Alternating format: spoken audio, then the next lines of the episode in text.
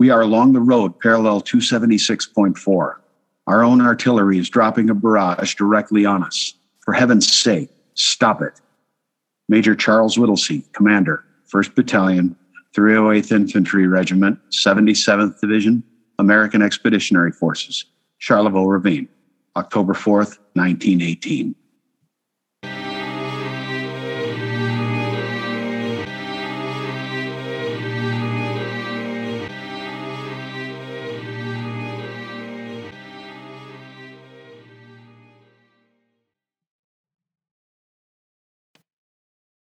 Hey folks, welcome to the Battles of the First World War Podcast, Episode seventy-three, The Lost Battalion, Part three, Friendly Fire. Let's kick it off, as always, with some admin notes. Patreon shout out to Steve on this episode. Thank you for signing up to support the show.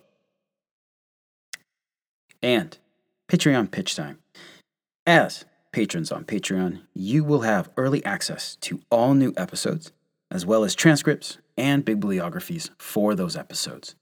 Patrons also have other perks, such as extra episodes that have not yet been released. Patrons currently have access to an episode on the battle for Fiume and Fiumette in the summer of nineteen eighteen, and as patrons requested, we are working our way through the Battle of Tannenberg. After this episode is written, the plan is to work on the next Tannenberg episode. Plans for an episode or two on the little-covered nineteen eighteen Battle of Soissons are in the thoughts in my head phase, and so we're going to get there as well. If this, any of this, sounds interesting to you, check us out on patreon.com forward slash Battles of the First World War Podcast. Patrons are only charged when a new episode is released. Patronage of the B F W W P can begin with as little as one dollar per episode, and your support is greatly appreciated. Your support has great value as well. Just as an example, I may have spoken about this before, but with patron support, I was able to purchase a digital subscription to the U S Naval Institute's Proceedings Journal last year. With that, I was able to have access to German Lieutenant Colonel Ernst Otto's book, The Battle at Blanquemont. That book made a huge contribution to the four episodes that we did on Blanquemont last year. Um, And I got a digital subscription rather than look for a book. Um, hard copies of that particular book are hard to find, and the cheapest I've seen them run for was one hundred forty dollars uh, U S. So, digital subscription, that was made possible by patron support. So thank you very much. And that is it for admin. And now, back to the Meuse-Argonne. It was now October fourth, nineteen eighteen.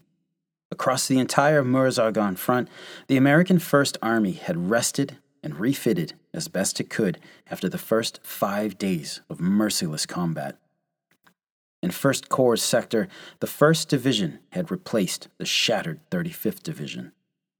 In Fifth Corps, the battle-tested third and thirty-second Divisions had taken over from the green ninety-first, thirty-seventh, and seventy-ninth Divisions. In Third Corps' lines on the Army's right, the fourth, eightieth, and thirty-third Divisions remained in place. Now, on the fourth, the whole Army front was to erupt in attack once again.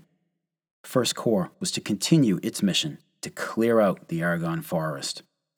German artillery along the eastern edge of the forest was to become a particular focus for the twenty-eighth and first Divisions, for it needed to be eliminated tout de suite.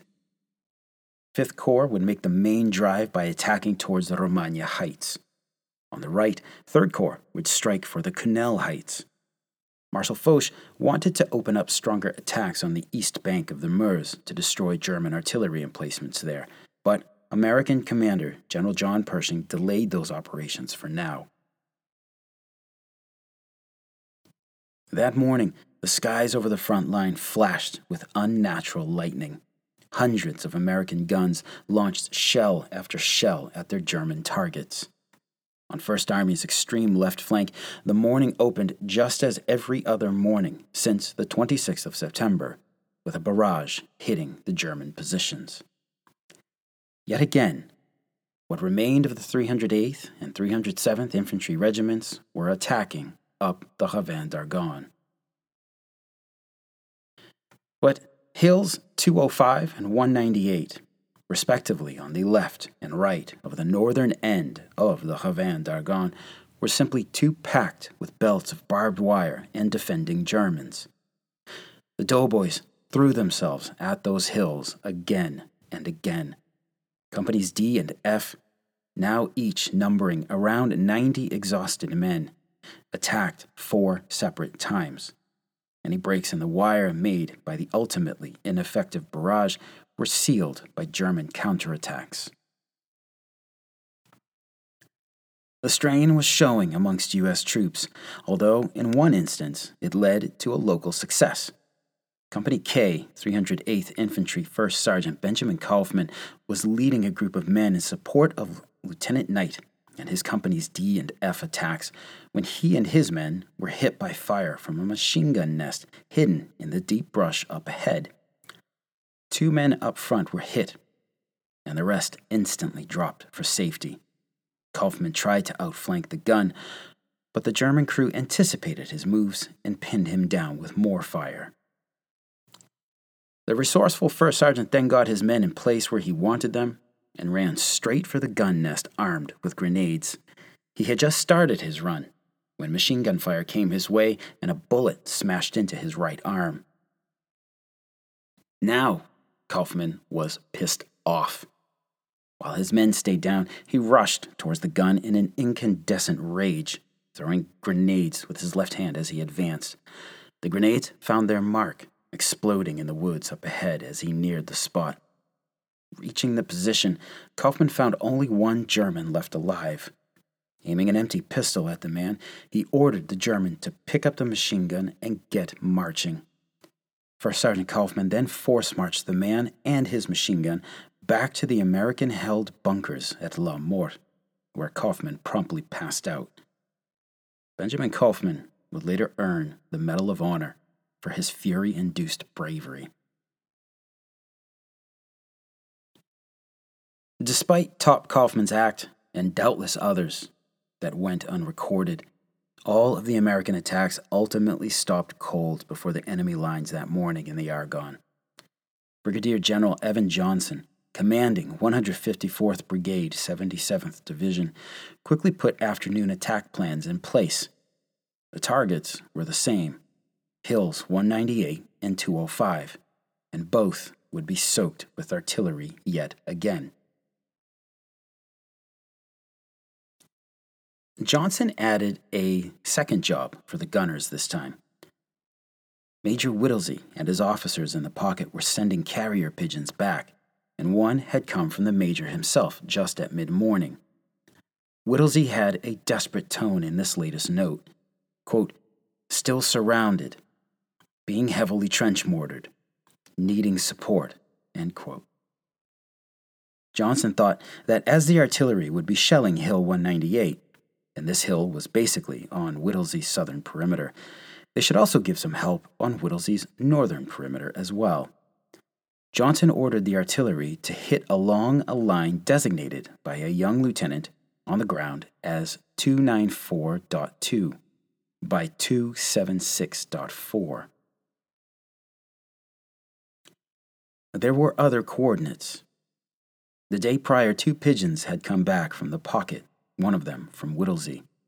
The messages related to incoming German artillery that needed addressing. Whittlesey's message read, quote, "At two ninety-four point six dash two seventy-six point three, hour eight fifty a.m., we are being shelled by German artillery. Can we not have artillery support? Fire is coming from northwest," end quote. Just after that pigeon went out, a field artillery lieutenant named J P Teichmuller sent out a pigeon of his own. Quote, from J P. Teichmuller, Liaison Officer, three oh fifth Field Artillery, at two ninety-four point eight dash two seventy-five point six, hour, nine a.m., to Commanding Officer, three oh fifth Field Artillery. We are being shelled at this point. Cadence, one per minute.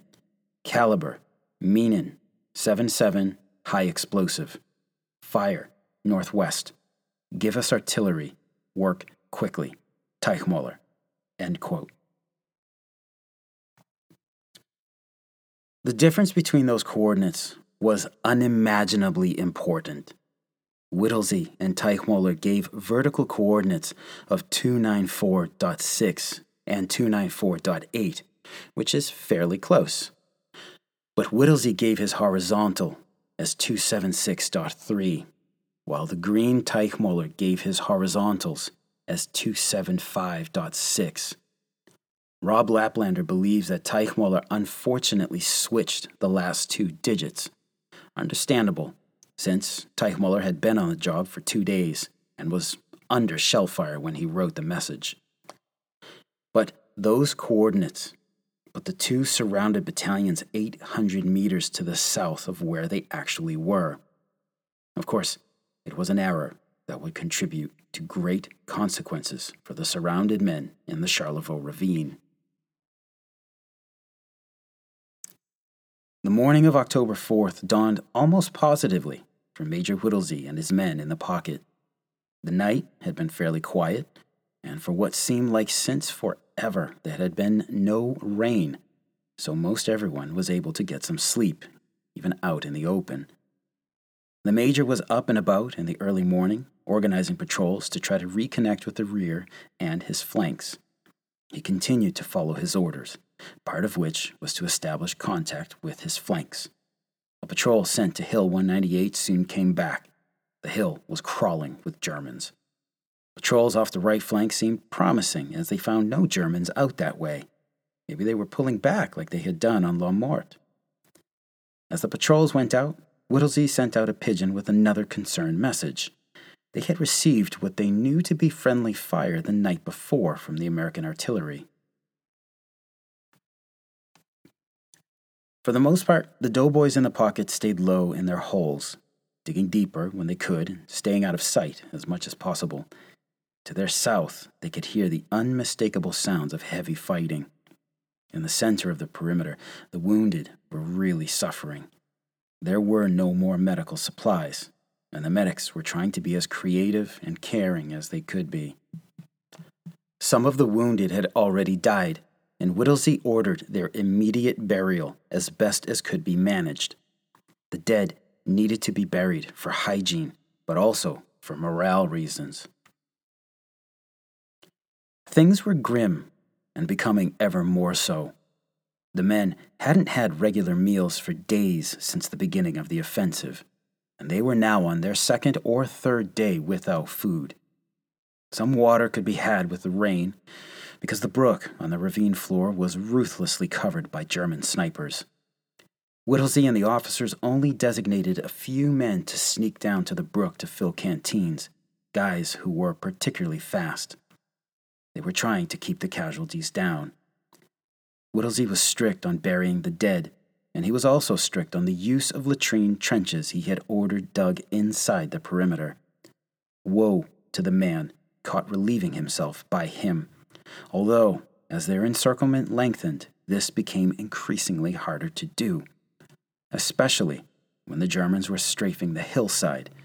The only thing a doughboy could really do was relieve himself in his foxhole.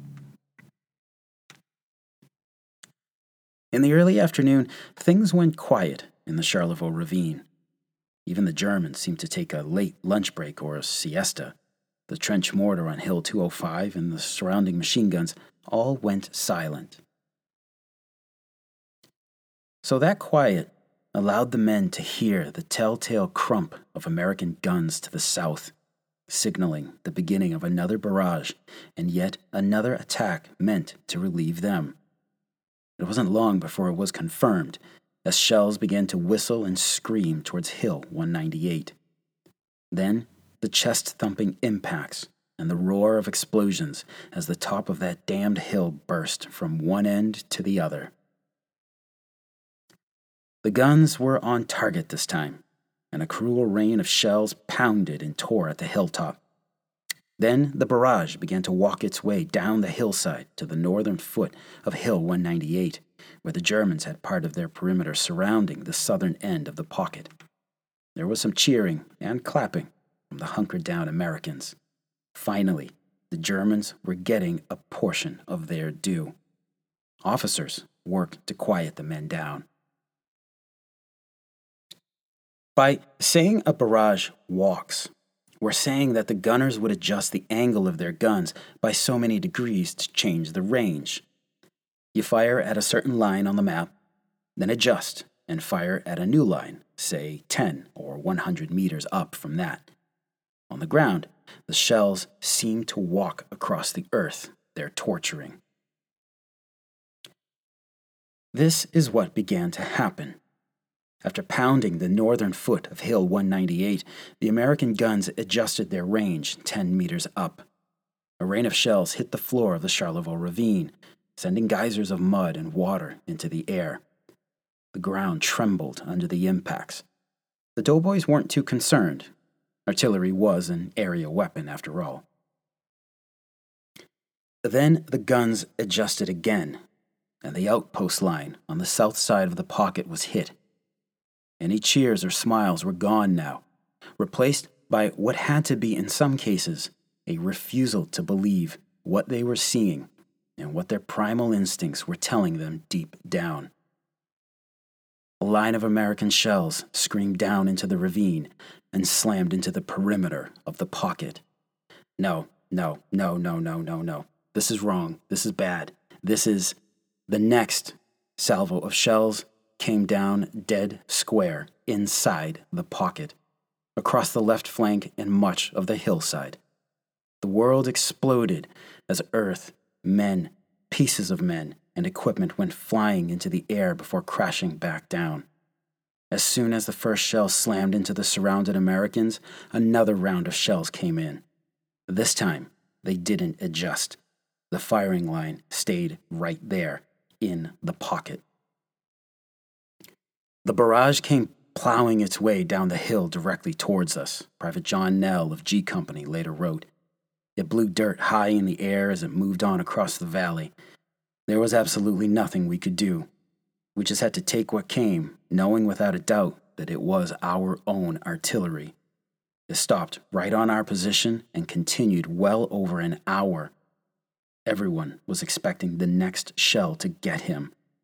There were many direct hits blowing men to pieces and wounding dozens more, and this shelling blasted away a good part of our bushes and timber, making it easier for us to be seen by the enemy.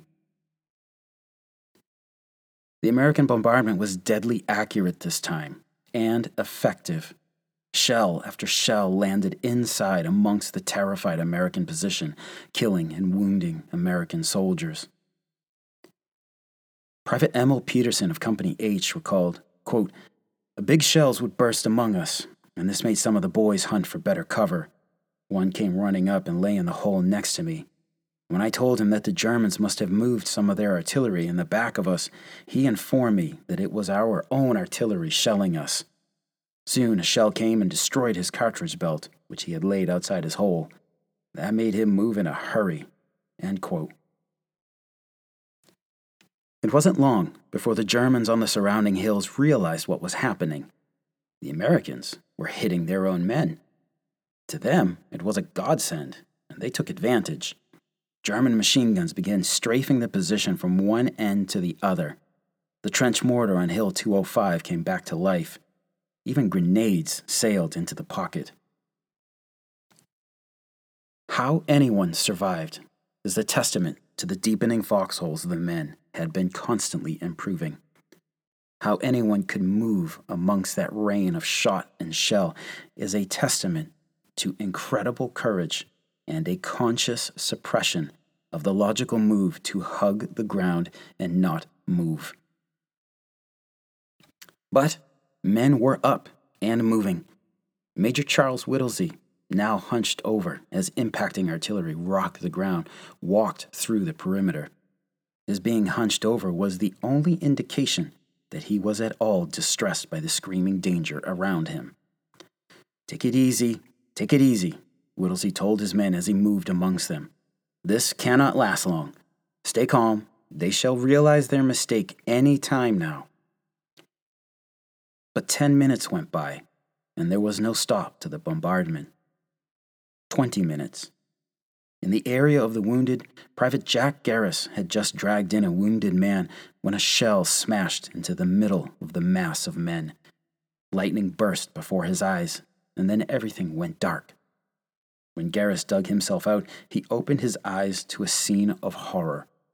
The wounded collection point had been wiped out, along with most of the poor souls who'd been inside it. Whittlesey now worked to get a pigeon out.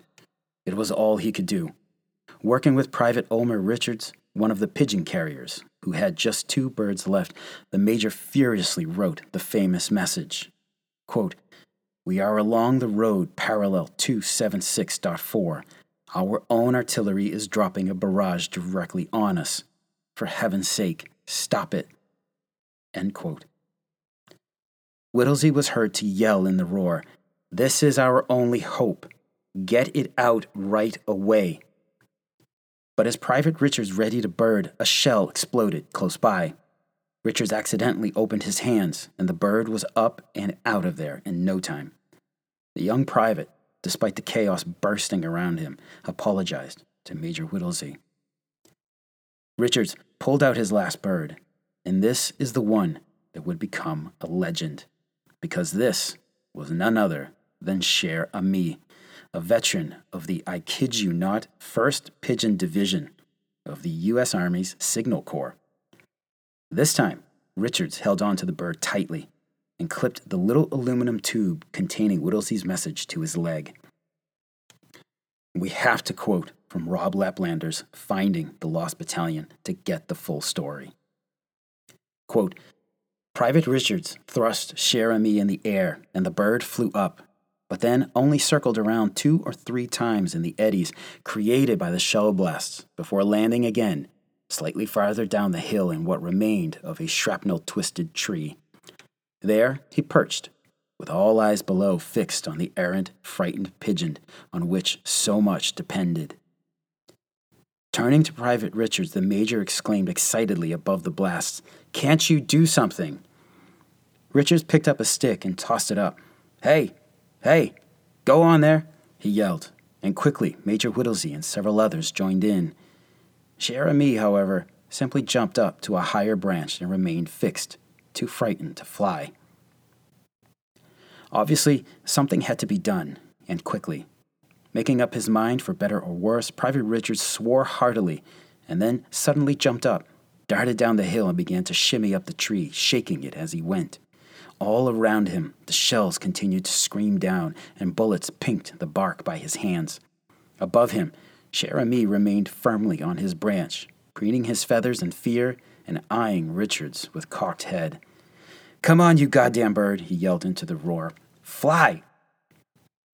Richards climbed still farther up the tree until at last he could reach the branch, shook it firmly, and finally Cher Ami took off, circled around a couple times again to get his bearings, and then headed back over the ravine in the direction of the seventy-seventh's main line, gaining height as he went.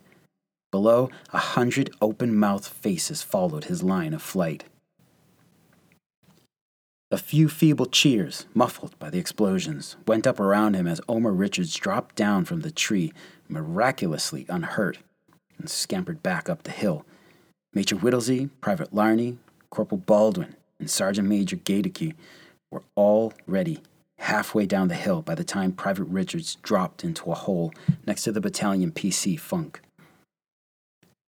Suddenly, there was an explosion, and half the battalion P C Funk hole next to him disappeared into a shell crater. Richards, although covered by dirt, went untouched and was down the hill and in another hole nearer the bottom in nothing flat. Rifles cracked from the German lines as Cher Ami winged his way back across the ravine, rising in height with every foot of forward progress. The enemy knew well what that bird was for and meant to stop it.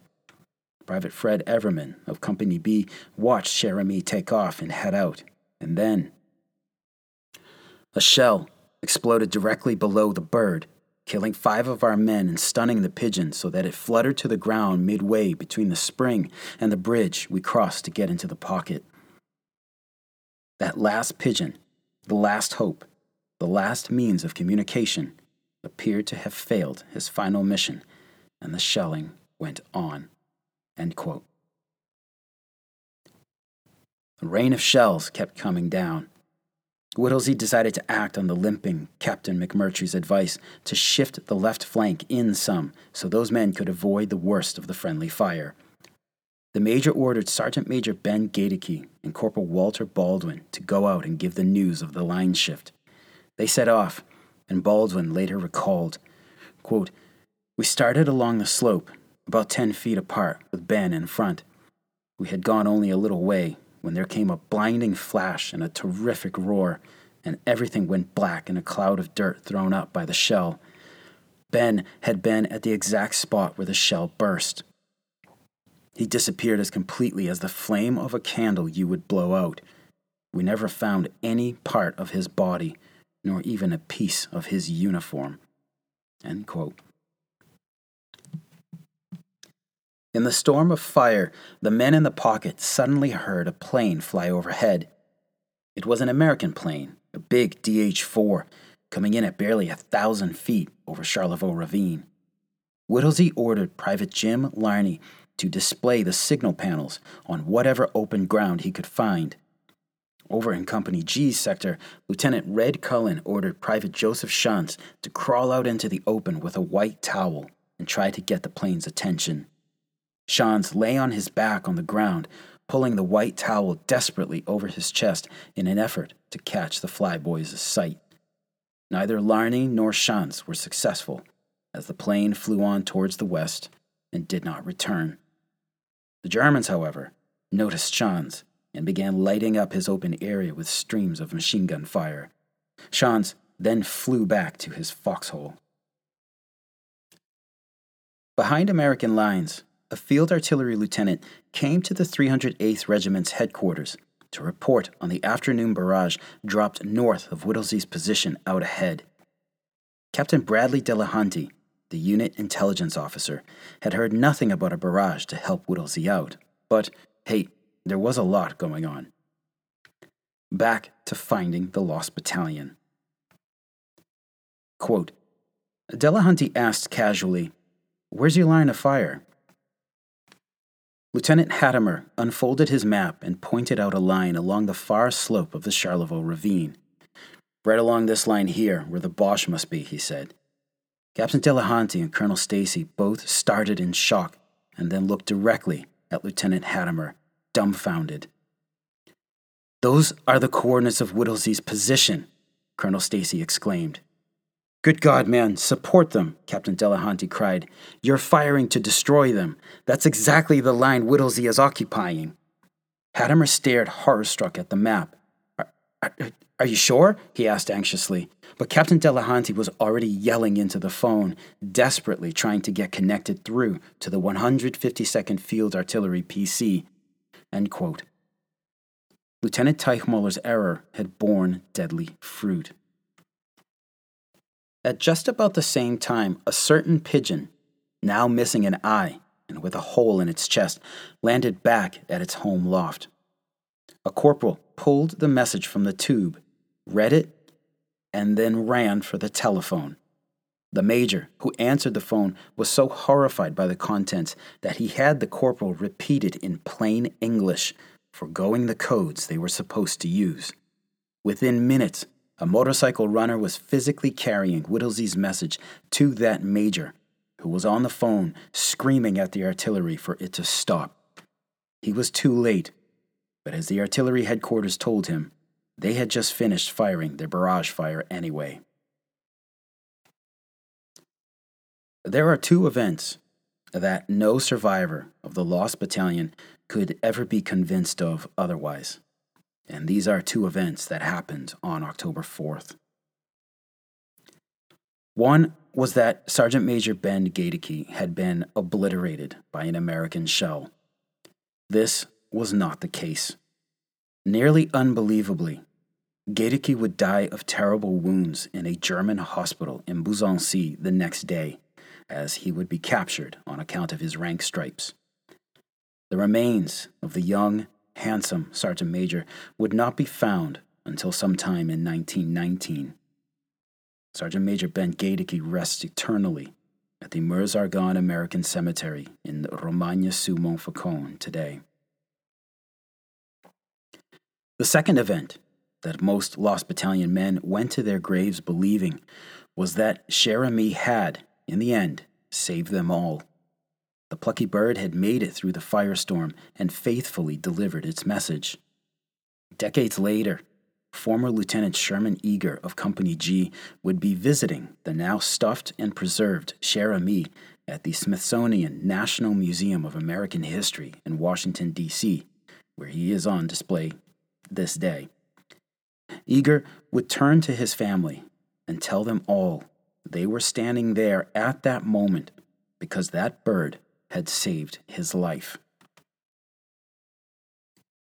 Around four o'clock that terrible afternoon, the shelling began to lessen, and then it died off completely. The Germans ended their machine gun and mortar fire as well.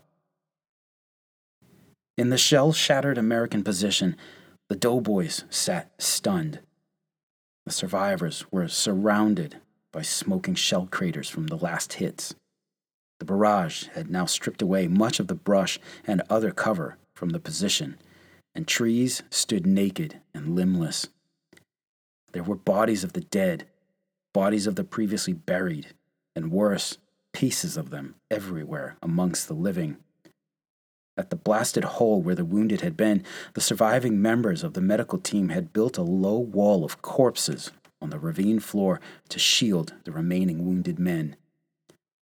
Wounded men began to scream. They had survived the bombardment by their own guns. It couldn't possibly get any worse now. Except that it did, of course. The Germans began firing their machine guns, targeting anyone who got out of their holes. Within minutes, the machine gun fire came from all around the pocket, forcing everyone to stay down. Then, grenades started flying into the hillside. The Germans were not going to let this opportunity pass them by. It was time to wipe out the nest of Americans while they were still down. After the grenades came the sound of boots stomping through the trees around them. The Germans were attacking. Questions, comments, concerns, please don't hesitate to contact me at verdunpodcast at gmail dot com. Get at me on Twitter at, at W W one podcast. Check out the B F W W P website, first world war podcast dot com, for some photos. And check out the Battles of the First World War Podcast page on the Facebook. Thank you so much for listening. Talk to you again soon. Take care.